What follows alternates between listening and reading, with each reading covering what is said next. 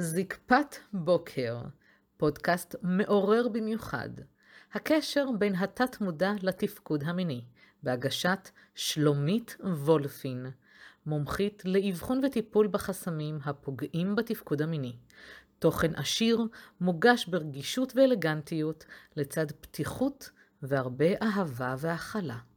שלום, ברוך הבא, פרק 137. אם אתה חדש כאן, אז uh, כמו שאתה שם לב, 130 137 פרקים כבר הוקלטו ועלו לערוץ היוטיוב שלי, שערוץ חינמי לחלוטין. אתה יכול להירשם כמנוי, ולפודקאסט שלי שנקרא זקפת בוקר.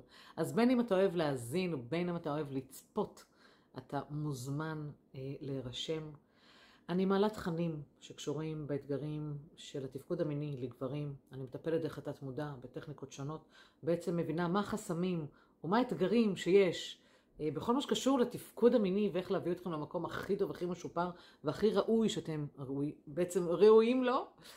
אה, אני שלומית וולפין, לא הצגתי את עצמי, והפרק הזה עוסק בקשר שבין העובדה או הידיעה שהיא מנמיכה אותך לבין האתגר שלך בתפקוד המיני. הפרק הזה, הוא יהיה ב... אה, בהערות שהן אה, קצת פחות מקובלות אה, בתודעה הרווחת, ואני אביא כאן כמה נקודות מבט מאוד מעניינות, שיכול להיות שיפגשו אותך בתהייה, ויכול להיות שיפגשו אותך בהפתעה, ואפילו אולי בהתנגדות. אבל על פניו, מה אכפת לי? אני בסך הכל באה להעביר מסר, אתה תחליט לאן זה לוקח אותך. לא, זה לא שלא אכפת לי, אכפת לי מאוד, כן? אבל אתה תחליט לאן זה לוקח אותך, ומה אתה בוחר לעשות עם הדבר הזה. כי כשאנחנו מורגלים לאמונות מסוימות, לתודעה מסוימת, אה, זה שולט בנו, ואנחנו לא תמיד פתוחים לדבר אחר. וגם אני הייתי שם. זאת אומרת, עד שלא החלמתי מאותה מחלה כרונית, עד שלא הבנתי שיש ריפוי בדרכים שהן לא רפואה קונבנציונלית, והייתי שבויה של הדבר הזה, לא הבנתי, לא הייתי פתוחה, הייתי בהתנגדות, חשבתי אנשים פסיכיים, הזויים, עושים כל היום מדיטציות, מתחברים לאלוקות, טה-טה-טה-טה, אני אפילו זלזלתי בזה. כי לא הייתה בי אמונה, לא, לא היה בי גם את הידע ולבחור להאמין בזה. עכשיו, אני מביאה לכם את עולם האמונות שלי. אתם תחליטו מה לעשות עם זה. יש עוד הרבה רפואות והרבה תורות חלקן למדתי והשארתי את התעודות במגירה. אני בחרתי לעבוד עם מה שלי נכון לרגע הזה, ולרגע שיהיה מחר אולי. אני לא יודעת מה יהיה מחרתיים ואילך. כרגע זה עולם האמונות שלי, וככה אני מדברת את השפה שלי. אם זה תואם לשפה שלך, זה מצוין, אתה תבין אותי, אם לא, תהיה רגע בפתיחות ותנסה להבין מה הזאתי, השלומית הזאת, שפותרת בעוד של בולבולים, בעצם מנסה להגיד. וגם אם צריך, תאזין או תצפה כמה וכמה פעמים ותחזור על אותם משפטים כדי שאולי תרד ההבנה אה, לעומקם של דברים למה אני מתכוונת. ואחד המשפטים הראשונים שאני רוצה להתחיל איתם זה שאתה בוחר שינמיכו אותך. נכון. עוד פעם, אתה בוחר להיות מונמך, אתה בוחר שינמיכו אותך. נו, שלומית, באמת, היא מנמיכה אותי, יורדת לי לחיים. איך זה שאני בוחר, אתה בוחר, זה אתה. עכשיו, מי היא זו שמנמיכה אותך? היא יכולה להיות אימא, שאגב, זה לא בהכרח קשור לעניין של מיניות, שמנמיכה אותך במיניות, כן? זה יכול להיות בכל נושא, זה פשוט פוגש אותך בדיעבד, גם במיניות, שנרחיב על זה בפרק. זה יכול להיות אימא שלך, שהנמיכה אותך.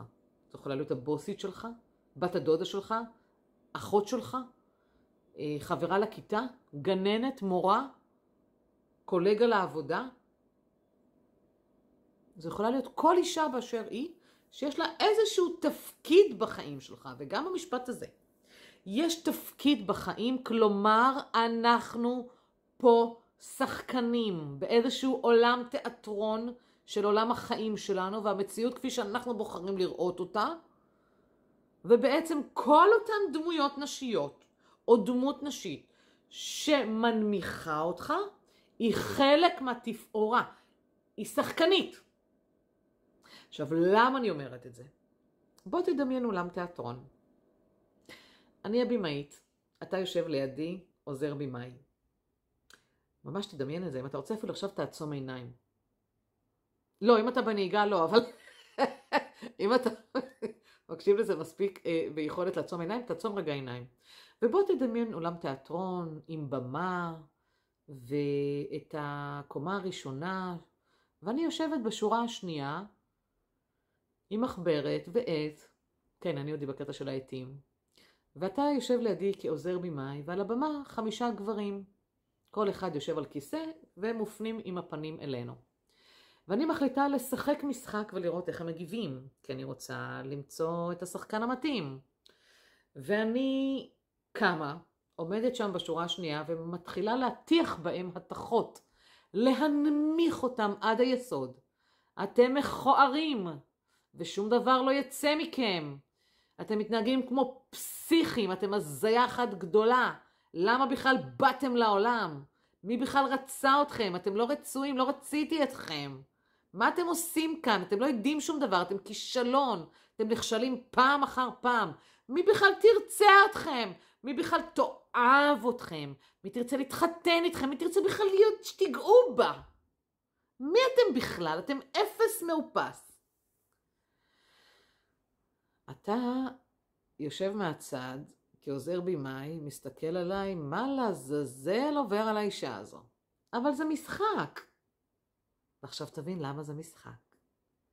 הגבר הראשון קם מהכיסא ועושה לי, יאללה, חפשי את החברים שלך, ויוצא מהעולם. הוא לא נתן לזה לפגוש אותו. הוא לא הכניס את הדברים שאמרתי למרחב האנרגטי האישי שלו, שזה עוד משפט שאני רוצה להתעכב עליו. לך יש מרחב אנרגטי משלך. אתה מחליט מה ייכנס אליך. אתה מחליט אילו אה, השפעות ייכנסו, ו, זאת אומרת, אילו דברים. אתה בוחר איזו מציאות תיכנס לחיים שלך ואיך תתנהג לפיה. הוא בחר לקום, לשים עליי זיץ אחד גדול, ויאללה, חפשי את החברים שלך ולצאת משם. עליי זה לא עובד, עליי זה לא משפיע. אנחנו עוברים לגבר השני. והגבר השני מסתכל עליי, בהלם, פוקח עיני עגל, בולע תחת הרוק. מה לעזאזל היה פה עכשיו, הוא אומר? מה את רוצה? מה את מנסה לעשות? איזושהי מניפולציה? וואלה, אז תקשיבי לי טוב. אני מספיק בטוח בעצמי, ואני מספיק יודע שמה שאת עושה פה זה קטע וזה משחק, זה לא משפיע עליי, אני לא פוגש את הדברים האלה. הוא ממש מנתח את הסיטואציה, הוא אומר תודה רבה, זה לא מתאים לי, וקם ויוצא מהאולם. הבחור השלישי קם מהכיסא וזורק עליי את כל הג'יפה שלו. מטומטמת, מפגרת, איך את מדברת, מה את חושבת לעצמך, מי את שתדברי אליי ככה, את לא אימא שלי, את לא אבא שלי, אין לך שום דבר בחיים שלי, את לא קשורה אליי, את לא תשפיע עליי, אני אראה לך מה זה, אני אפרק אותך, אני אעשה לך ככה, ככה לא מדברים, ככה לא זה, ויוצא עליי בצרורות, צרורות, כל העצבים שלו, את כל הכעסים שלו מוציא, זה האדם שיודע להגיב בתקיפה. אוקיי? יש את האנשים, זה, זה נקרא FFF, יש את האנשים שקופאים, לרגע, לוקח להם איזה כמה שניות ככה עד שמגיבים ובוחרים באיזושהי פעולה, יש כאלה שבורחים, ויש כאלה שתוקפים, והוא תקף אותי, התעצבן, סיים, יצא מהאולם. הגבר הרביעי מסתכל עליי ואומר לי שהדברים שלי היו לו מאוד לא נעימים, שזה מאוד פוגע, שהוא מוכן לסלוח לי, כי זה מקום מאוד מאוד עמוק אצלי שפוגש אותי, וזה עדיין לא נעים לו, כי הוא גם חלק מהמערכת יחסים הזוגית הזו שביני לבינו לבין מה שקרה פה, הרי זה הכל מערכות יחסים, כן? וזה היה לו מאוד לא נעים. הוא הולך עכשיו לעשות איזושהי עבודה עם עצמו, לנקות את המקום הזה, ותודה רבה, ויוצא מהעולם. החמישי, חיוור כסיד, לא מגיב, מסתכל לי בעיניים ולא זז. דופק מהיר, הזעה, לחץ, נשימות, ולא מגיב. חיוור.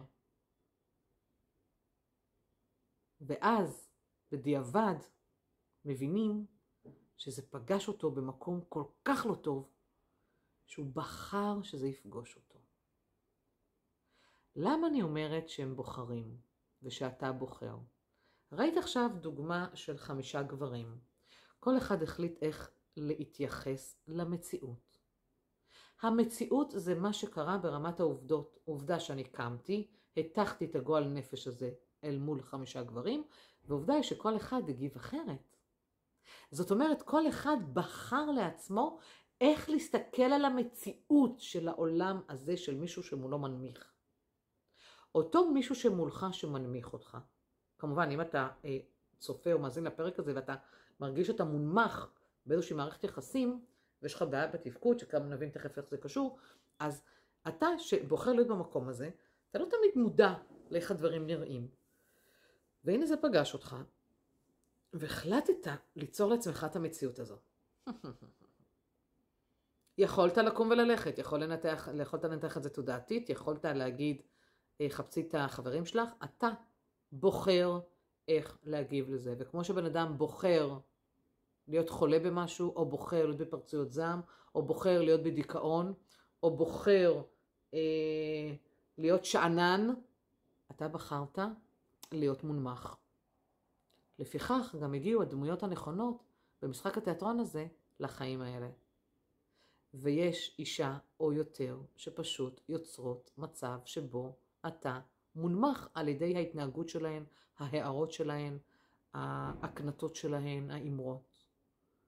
הנמכה לא חייבת להיות משהו רציף שכל הזמן פוגש אותך ביום יום, הוא יכול להיות גם משהו רגעי או משהו שחוזר על עצמו מדי פעם. למשל אימא שמדי פעם זורקת לך, היה אפס מאופס, שום דבר לא יוצא ממך, תפסיק להשתולל, תהיה ילד טוב, תהיה ילד חכם, אתה לא תצליח, אתה תיכשל, אתה כישלון, אתה אפס, אתה, אתה לא טוב. מדי פעם שמטפטפת את זה, בסוף זה מחלחל. זו יכולה להיות בת זוג שכל היום יורדת לחיים שלך, כל, אבל כל יום יורדת לחיים שלך. למה ולמה ולמה, אתה ככה ואתה ככה ואתה לא בסדר, ואתה לא בסדר ואתה לא בסדר ואתה לא בסדר. זו יכולה להיות ילדה מהגן שעשתה איזה משהו, וזו יכולה להיות מורה שהוציאה את העצבים שלך עליה, תפסה איזה אובייקט, איזה קורבן, תמיד, בדרך כלל, לא תמיד, יש איזה אחד, שניים, אולי שלושה בכיתה שהמורה ככה נתפסת אליהם ויורדת להם לחיים, אז יכול להיות שאתה נבחרת להיות אחד מהם, אוקיי? יכול להיות שהבוסית שלך נכנסת לך לנשמה, או אחד על אחד, במשרד, בשיח, בהתכתבות, יש גם אה, הנמכה בהתכתבות, היא לא חייבת להיות בשיח. או שהיא עושה לך את זה מול הצוות עובדים, אתה פתאום באיזו התקפה ממנה שמשפילה ומנמיכה ברמות פסיכיות. אוקיי. עכשיו, אנחנו לא ניכנס לפסיכולוגיה שיושבת מאחורי זה אצלן, כי מן הסתם גם הן אולי היו מונמכות על ידי בן זוג או אבא או אמא, גם הן אולי ראו בבית מודל של הנמכה, ובכל זאת ההורים היו אומרים, טוב, תישאר, נשארים, זה מה יש, וזה וזה וזה. אני מאמינה שאנחנו רואים להכי טוב, אנחנו נדבר על זה עוד מעט. יכול להיות שהן חסרות ביטחון, והן רוצות להתנהג במצב כזה שירגיש, אני ילדי עליונה, אני חזקה, אני חכמה, כולם אה, חארות קקות כדי לחזק את המקום שלה, ואז היא נטפלת למי שזה אפשרי, ובמקרה הזה זה אתה, כדי לחזק את עצמה. אבל היא בפנים להיות מאוד מאוד מאוד קטנה וחסרת ביטחון. זה רק חזות, זה רק משחק חיצוני, שזה אתה חייב להבין את המקום הזה. אוקיי? זה רק משחק חיצוני.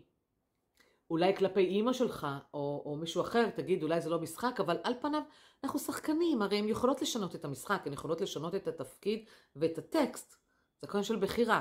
אנחנו כן מנוהלים במוח שלנו על ידי פרדיגמות, על ידי אמונות מקבעות. אותו תת מודע, אותו מוח אחורי, שמר אירועים, זיכרונות, חוויות, התנהגויות, כל מיני דברים כאלה ששולחים לנו פולסים, ועכשיו הם גורמים להתנהגות מסוימת. עכשיו, אותן נשים מה קורה איתן? הן מתנהגות בצורה מסוימת, הן לא אוהבות בהכרח את התוצאות שהן מקבלות, ובכל זאת הן ממשיכות עם ההתנהגות הזו, כי הן לא מבינות שזה תמוה בהן, הן ממשיכות להשפיל, להנמיך. אני לא חושבת שבתוך תוכן יושבות בסוף היום ואומרות, אולי בעצם יש כן, וואלה איזה יופי עשיתי, הנמכתי איתו, עשיתי זה וזה. לפעמים זה כל כך מוטמע בין שהן אפילו לא מבינות מה הן עושות, אבל הן גם לא נותנות את הדעת. פה אנחנו פותחים ומרחיבים את התודעה שלנו, גם התוכן שאני מביאה לך בפרקים האלה וגם בטיפולים איתי. להבין שזו התנהגות, זו מציאות, אבל אתה, זכותך שלך המלאה לבחור איך אתה רוצה להגיב למקומות האלה, ואם אתה רוצה לחזק את הביטחון שלך, וכמובן לשפר את התפקוד המיני תוך כדי. אז אנחנו לא ננתח לעומק למה הן עושות את זה, יש המון המון פסיכולוגיה מאחורי זה. אמ, שאגב, וואי, זה נתן לי רעיון לעשות פרק אה, נוסף. רגע, אני רושמת לי. רשמתי. אז יש לך פה אה, דמויות בחיים שאתה מבין שהן מנמיכות אותך, ועל פניו, באבחון אנחנו מבינים שיש את הקשר בין ההנמכה הזו לבין התפקוד המיני. שוב אני פותחת סוגריים, ואתם יודעים, מי שעוקב אחריי, שלא, אה, אה, אה, דבר, שלא דבר אחד גורם לבעיה בתפקוד המיני. כלומר, אה, הנמכה היא טריגר נוסף מבין כל הטריגרים והסיבות שעולות שיכולות לפגוע בתפקוד המיני. אוקיי? עוד איזה נדבך בתוך כל התיאוריה המטורפת הזו, כמה דברים משפיעים. אז אתה נתקל בדמות שמנמיכה אותך, אתה מבין שיש בעיה בתפקוד המיני, אנחנו מאתרים את המקום הזה, והבשורות הטובות שזה ניתן לפתרון. עכשיו, אנחנו נפרוט אישה אישה, ממש דמות דמות, איך זה משפיע, אה, מה זה עושה ולמה זה פוגש אותך דווקא היום. אז יכול להיות שגדלת בבית שאימא הייתה נכנסת בך מכל כיוון אפשרי ומנמיכה אותך ולא מאמינה בך. ועל פניו גדלת, בגרת, הפכת לנער, יכול להיות שכבר התחתנת, אולי אפילו התגרשת, ואז פתאום קורה שאתה פוגש את הבעיה בתפקוד המיני. פתאום זה קורה, פתאום אתה לא גומר, פתאום אתה גומר מהר, פתאום לא עומד לך, פתאום נופל לפני חדרה, פתאום קורה משהו.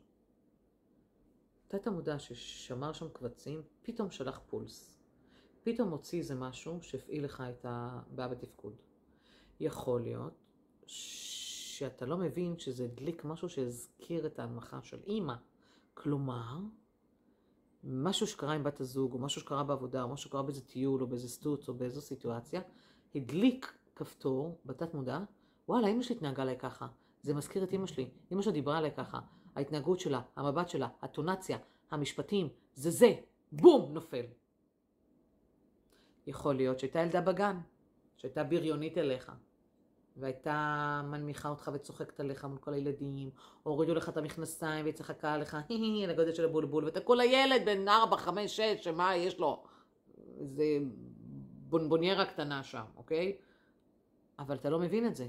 ואז אתה גדל ומתבגר ומוריד את המכנסיים, ואתה בכלל מכווץ כי עוד לא עומד, והיא תוקעת לך מבט שהזכיר לך את המבט של הילדה מהגן, ופה זה פוגש את ההנמכה, ופה זה פוגש את הבעיה בתפקוד המיני.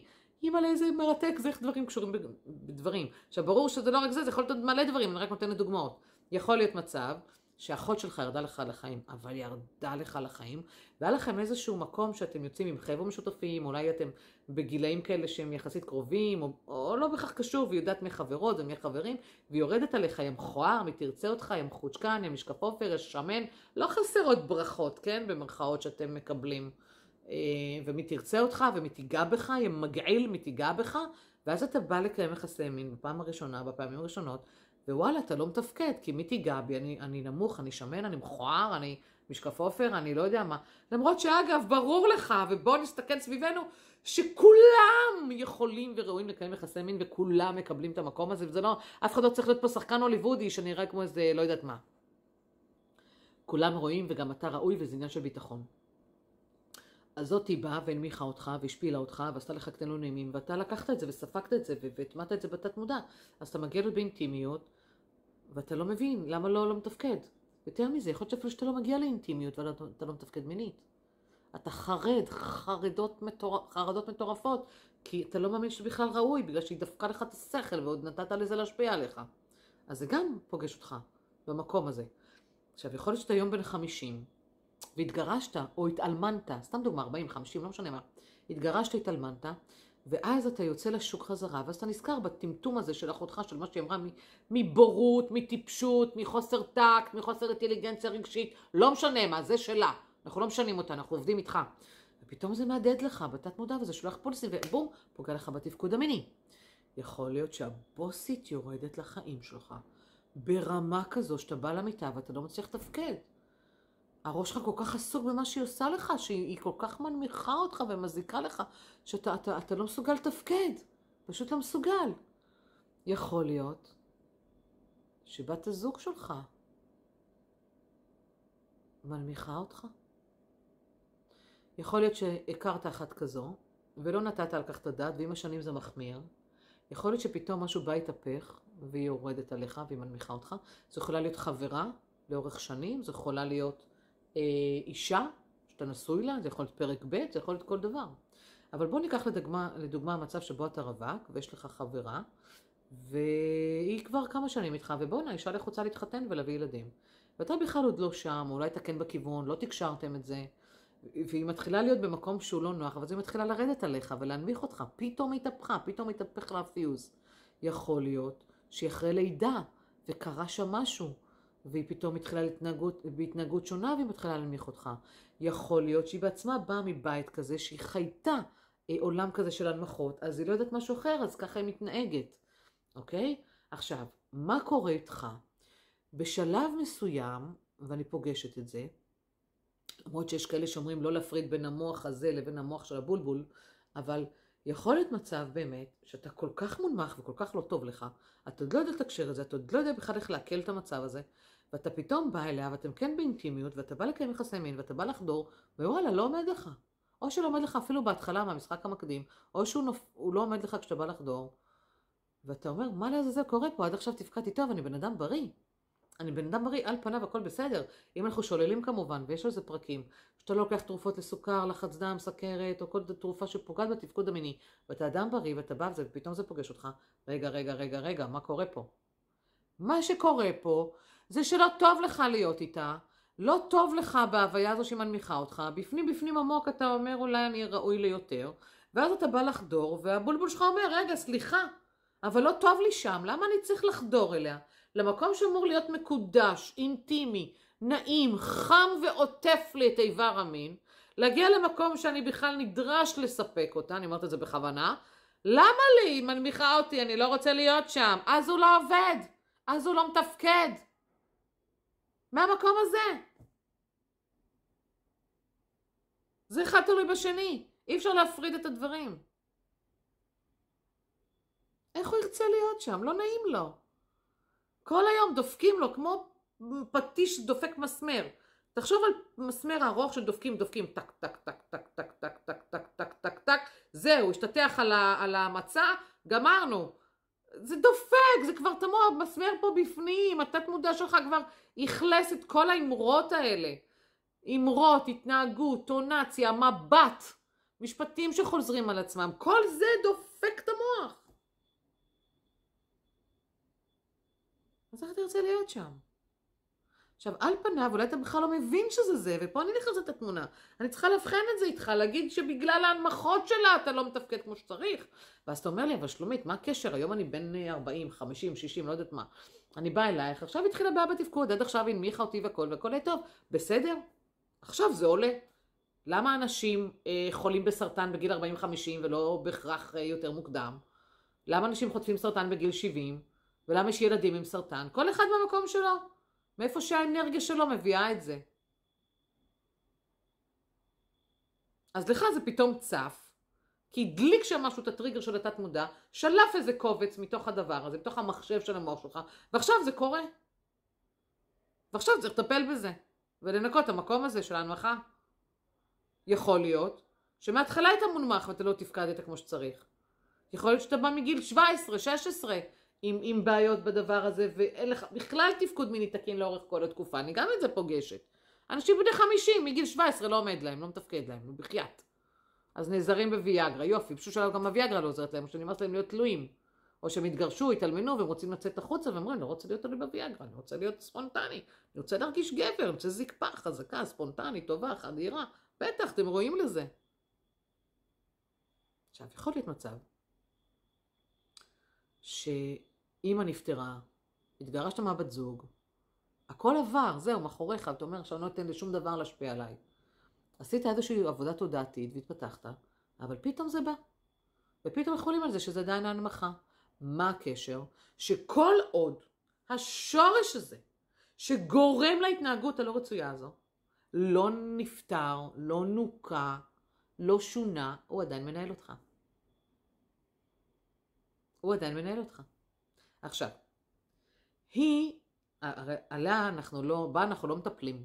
אנחנו לא מטפלים בגננת, אנחנו לא מטפלים במורה, אנחנו לא מטפלים בילדה שעשתה לך אה, בריונות בגן, אנחנו לא מטפלים באימא ולא מטפלים בבת הזוג. לא, לא, לא, לא, לא. מטפלים בך. עכשיו שתבין, אתה center, אתה מרכז אנרגטי. כשבך משהו משתנה, מן הסתם האנרגיה של הסביבה משתנה והיא משפיעה עליה, אוקיי? כך שיכול להיות מצב, יכולים להיות שני מצבים. בואו נשים את זה ככה על השולחן. יכול להיות מצב ראשון שבו אתה עושה עבודה תודעתית נהדרת, אנחנו מנקים את המקום הזה, אתה כבר מקבל ביטחון, אתה לא נותן שינמיכו אותך, ואתה ניגש לבת הזוג שלך או לכל מי שצריך לעשות שם איזשהו תהליך של סליחה ובעצם לקדם את הדברים האלה, אבל להגיד, ההתנהגות הזאת לא נעימה לי, היא לא מקדמת אותי, היא פוגעת בי בככה וככה וככה, ואני מבקש שינוי, בואי בוא נחשוב ביחד איך אנחנו יוצרים שינוי במקום הזה. ויכול להיות הדבר השני שתבין, שהמערכת היחסים הזו לא מתאימה לך, ואתה מבקש לנתק אותה. יש כאלה שמתנתקים מהאימא, יש כאלה שמתגרשים מבת הזוג, יש כאלה שפשוט קמים ועוזבים, אם זה לא אישה למשל ואיש ילדים. וזה הכי טוב להם כי הם מבינים שהם רואים והם לא מוכנים לדבר הזה. אבל רגע, היו לא מעט מקרים שבהם הגברים אצלי עברו את השינוי ואחרי כמה זמן הם אמרו לי, תקשיבי, הכל השתנה בבית. זה כאילו זכיתי באשתי מחדש, כאילו אימא שלי מדהימה איתי ואוהבת אותי ומפרגנת לי ובעצם היא מרימה לי והיא לא מורידה הנחתות. פתאום אה, מערכת יחסים עם הבוסית היא אחרת, היא טובה, היא קשובה, היא מכילה, פתאום יש העלאה בשכר. זאת אומרת שהשינוי שנוצר בך משפיע גם עליהן, בין שיודעין ובין שלא. וצריך לפעמים קצת סבלנות במקום הזה ולא למהר לקבל החלטות. ו... ולראות את השינוי הזה חל זה מדהים. יכול להיות מצב שהיא פתאום תבקש לעשות איזשהו שינוי. ויכול להיות מצב ש... יכול להיות כל מיני מצבים בעצם. אתה, אתה יכול לבחור את מה שנכון לך. אבל יכול להיות שבתוך תוכך מקוננים פחדים שאתה לא מוכן לטפל בזה, שהיא מנמיכה אותך, ולא מוכן לטפל בתפקוד המיני, אלא מחפש דרכים אחרות, כשזה לא מזה, כן? אם זה מזה, לא, סליחה, כשזה כן מזה, זאת אומרת, אנחנו פיצחנו שזה מזה, ובזה צריך לטפל, אבל אתה אומר, אה, וזה, וזה, אולי זה לא מזה, ואתה מחפש דרכים אחרות. כי מה, מה, מה קורה? בפנים עמוק אתה אומר, רגע, אבל זו אשתי, ועשינו ילדים, ואהבתי אותה פעם. נכון, היום יש לנו אתגרים וזה, אבל מה, אני אעזוב אותה? כי יש פה עניין רגשי של אהבה, האם אתה באמת אבל אוהב אותה. מה אתה אוהב שם? למה בחרת בה שהיא תנמיך אותך ותתייחס אליך ככה? איפה אתה עם הביטחון העצמי שלך ותחושת הראויות?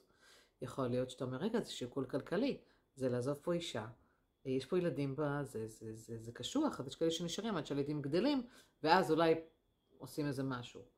יש כאלה שהם באופטימיות אה, מדהימה, שהאישה תעשה איזשהו שינוי וזה מקסים, והם בהמתנה, אבל לא קורה ולא קורה ולא קורה ונמאס להם, ויום אחד הם קמים ועוזבים.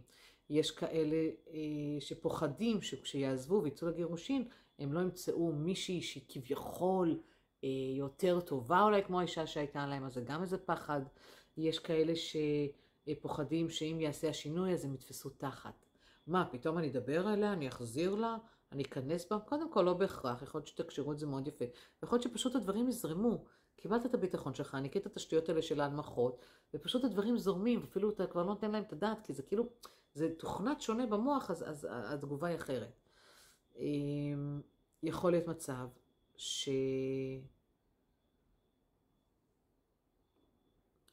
שאתה פוחד לעזוב כי מה יגידו ומה יחשבו ואיך אני אצטייר בעיני החברה. אוי, כמה זה תופס אנשים. ואתה פשוט מוכן למות עם זה, מאשר לעשות עם זה משהו. מה, זה בושה להגיד שאשתי מנמיכה אותי או בת הזוג שלי? מה זה בושה? זה, אני גבר, אני צריך לדאוג לפרנסה, לכלכל, את הילדים שלי? מה, אני אעזוב? מה, אני אזום? מה, אני ארשה לעצמי ליהנות? מה, אני ארשה לעצמי להיות מחוזר פתאום, ולהיות עם נשים שבאמת רואות אותי ומעריכות אותי? אז זה גם לא מסתדר לכם כשאתם כל כך בתוך המקום הזה. עכשיו, יכול להיות שגם בחרת, שים לב למשפט הבא שנאמר, שבחרת בבת זוג כזו בגלל שחווית בבית או בגן או בבית הספר נשים מנמיכות. אז אתה לא מכיר מודל אחר של אישה, אז אתה מזמן למרחב שלך אישה מנמיכה. ואלו החיים. ולזה אתה רגיל, אתה לא יודע משהו אחר.